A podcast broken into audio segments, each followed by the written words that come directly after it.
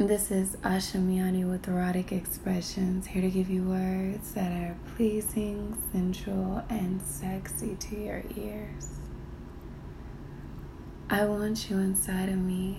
I hope that isn't too much to ask. I want to cream on your dick as you pound my ass.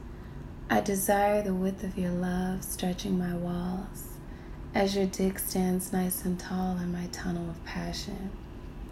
You hit the right spots without me even asking. My body is the map that you've already figured out, so it's not very hard for you to get me to scream and shout.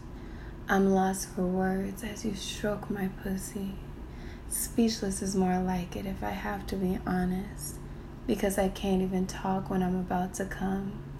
All I can do is release and let go or run, which I do occasionally if it's been a while shit is a lot tighter and wetter, which I'm sure you like.